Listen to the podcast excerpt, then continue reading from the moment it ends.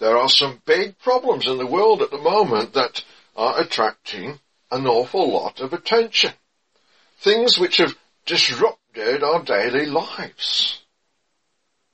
Things which some fear will disrupt our lives forever. Now, these things can be very important in an immediate sense and even in a longer term sense. Viruses, climate change, all these things have to be thought about. But is there an important event which is actually being totally forgotten about? I put it to you that there is.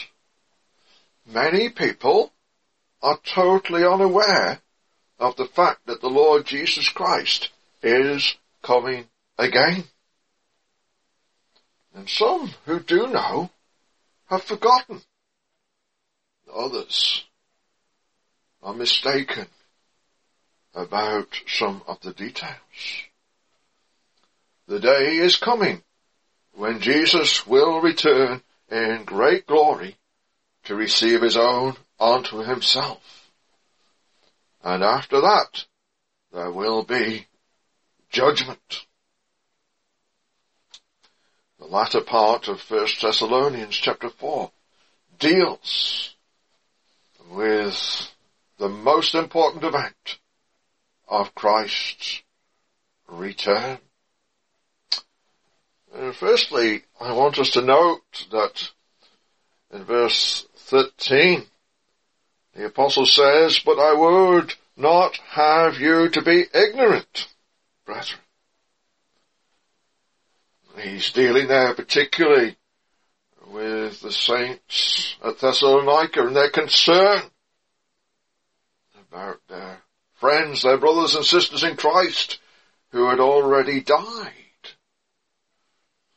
They feared that those folk would miss out on joining in Christ's glorious return. Indeed, their bodies had been buried. But the wonderful truth is that they will rise in resurrection. Verse 14, the apostle takes the fact of Christ's resurrection uh, to prove his point. None who sleep in Jesus will miss out. All who have been saved by grace through faith will be there for his glorious coming. The fact that there are saints alive on earth when Jesus comes will not prevent them which are asleep in Christ from being raised up from the grave to join in that second coming experience. And we can extend Paul's desire that no one be ignorant of the facts of Christ's coming again to go beyond the detail of whether those who died in Christ will be left out or not. Because we're all in danger of being ignorant of things which God has spoken to us about. He has given us His complete revelation. His holy word of truth. Verse 15, the apostle says, by the word of the Lord. The apostle had special revelation to bring this teaching onto us. And the church has been blessed with the ascension gifts of Christ. Those apostles whose teaching we have in the New Testament, those pastors and teachers in the church with the responsibility of opening up the Word and bringing it to us, explaining what God has said so that we will not be ignorant. We've been greatly blessed in having God's Word. Jesus Christ is coming again. it's important that we know about this. That our trust is in Him and no one else. Verse 16 tells us, the dead in Christ will rise first.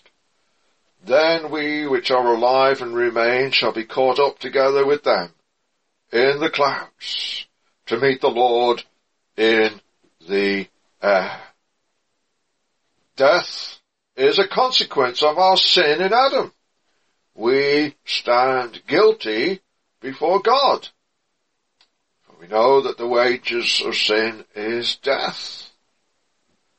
But because of Jesus' death and resurrection, as we read in 1 Peter chapter 2 verse 24, Jesus in his own self bare our sins in his own body on the tree, that we, being dead to sins, should live unto righteousness, by whose stripes ye are healed.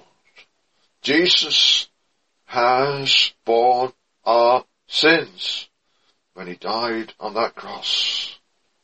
So death can no longer claim the victory. We shall be raised and transformed. Death for the Christian is, is described here as sleep in verse 14. Shall not prevent them which are asleep.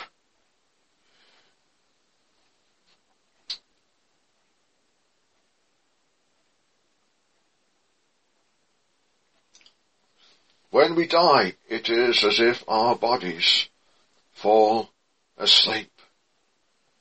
But it's also like sleep for our bodies because the day is coming when all the dead will be raised in resurrection. When this mortal must put on immortality. We are sad because of death, but when a brother or sister in Christ dies, we do not mourn as those who have no hope.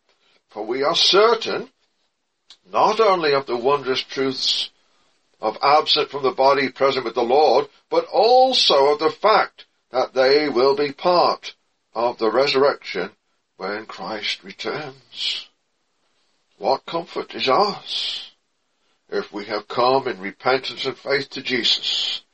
When He returns, our bodies will be raised with all the saints. Secondly, Christ's coming will be glorious. Scripture is clear. When Jesus came to Bethlehem, he came in great humility. We often hear about this. He laid aside his glory, the glory which he had before his incarnation.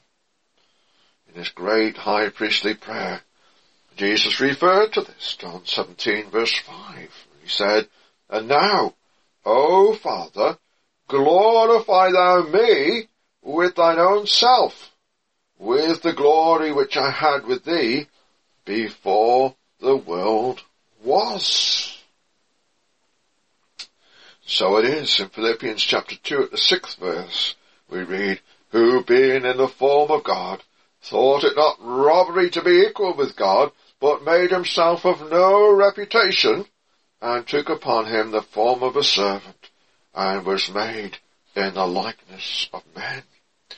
Jesus laid aside his glory, the display of his divinity. There was a glimpse of that on the Mount of Transfiguration for that close circle of disciples. But he came in humility as a servant in the likeness of men. He was a man, fully man. He was despised. There was nothing in him that made him appear glorious. However, on the cross his time of humiliation came to an end. It was complete. It was finished. The grave had no claim on him. So on the third day, he rose in triumph. He was dead, but is alive. When he comes again, it will be, verse 16, with a shout, with the voice of an archangel, and with the trump of God. This is a worldwide public proclamation. The trumpet will sound. When the nation of Israel were at Sinai, before God gave the law, we read Exodus 19 verse 16, and it came to pass on the third day in the morning that there were thunders and lightnings and a thick cloud upon the mount, and the voice of the trumpet exceeding loud, so that all the people that was in the camp trembled. And Moses brought forth the people out of the camp to meet with God, and they stood at the nether part of the mount. It was with fear the people of God were called together. When Jesus returns, the trumpet will sound and we will be gathered with joy. The trumpet. Christ will call. There will be the voice of the archangel when Jesus stood before the tomb and cried, Lazarus came, come forth. Lazarus, come forth. It was an effective call. Lazarus was only temporarily raised to life again, but when Jesus comes, it will be for everlasting life. If we are alive and remain when he calls, we will be caught up in the air to meet him we will be transformed and receive our resurrection bodies. What a gathering that will be. For the first time, the whole Church of Christ will be together in one mighty meeting. Does your heart fill with joy and praise with the thought of the glory of that day?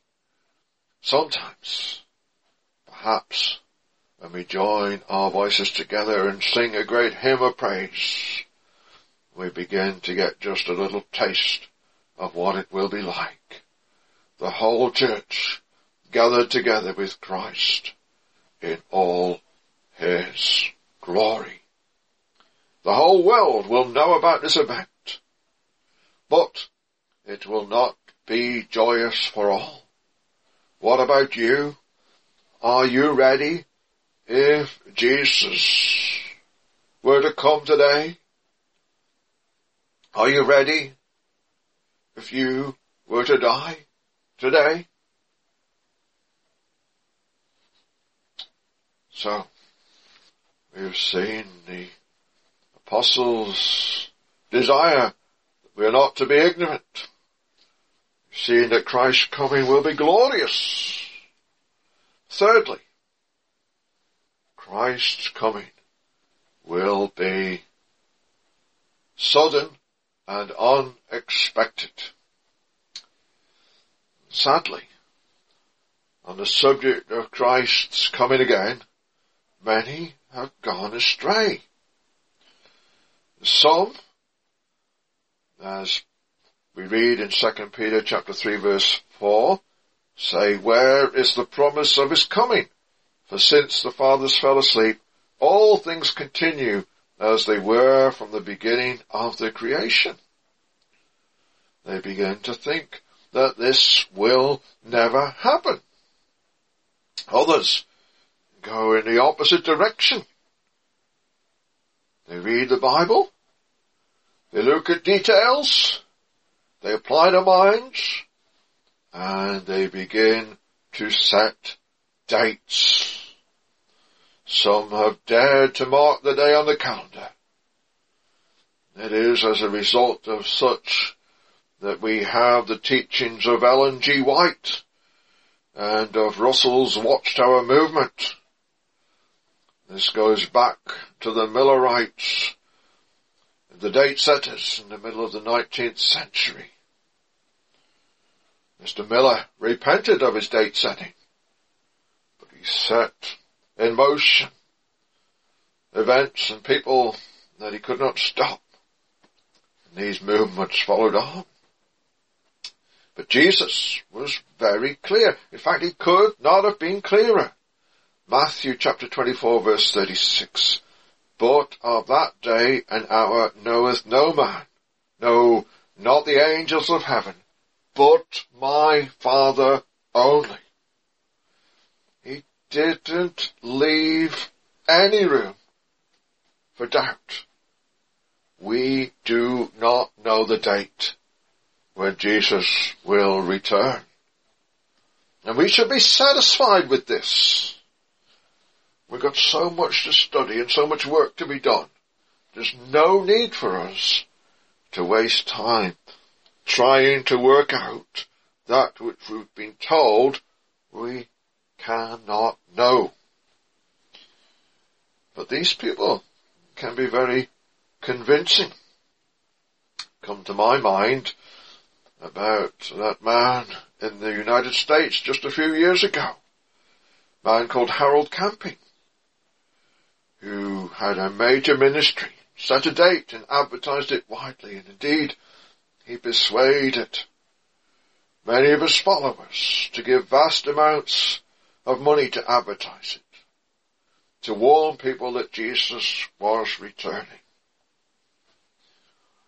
There was nothing wrong with advertising. There was nothing wrong about warning people that Jesus was returning. But he had set a date. Marked it out on the calendar. He staked us all on that date. And he was wrong, as he was bound to be. And as a consequence, the gospel was brought into disrepute. The powerful FM radio stations that his organization had once used for proclaiming the gospel had to be sold. His work was totally discredited. He'd gone astray in other areas a few years before, but in the public mind, he was identified with this wrong prediction. Sadly, such men bring shame upon the gospel. And people outside make fun of the church and the claims of Christ because of it. We are not to be ignorant about this. Jesus was very clear. We do not know, we cannot know the date when he will come. But we do know that it is imminent and will happen quickly. Chapter 5 here of 1 Thessalonians, second verse, Paul says it will be like a thief in the night. It will be unexpected. Chapter 4 verse 17 says, we which are alive and remain Paul, as he wrote, knew Uh, that Christ's return was imminent. It could have happened in his lifetime. And so it is for us today. Return of Christ could happen today. We do not know the hour or the day when Jesus will return. As Jesus said in verse 7, I think it is, of Acts chapter 1, it is not for us to know the times or the seasons. But he did say something else that's very important. Luke chapter 18 verse 8, he said, When the Son of Man cometh, shall he find faith on the earth? May we be careful students of scripture, so we will not be ignorant of these matters. The context of Paul's teaching about Christ coming again in 1 Thessalonians chapter 4 is quite clear. Verse 3. He exhorts us to abstain from fornication. Verse 7. We are called unto holiness. Verses 9 and 10. We are exhorted to love one another. And in verse 7, sorry, in verse 11, we are called upon to work in the sense of providing for our own daily needs.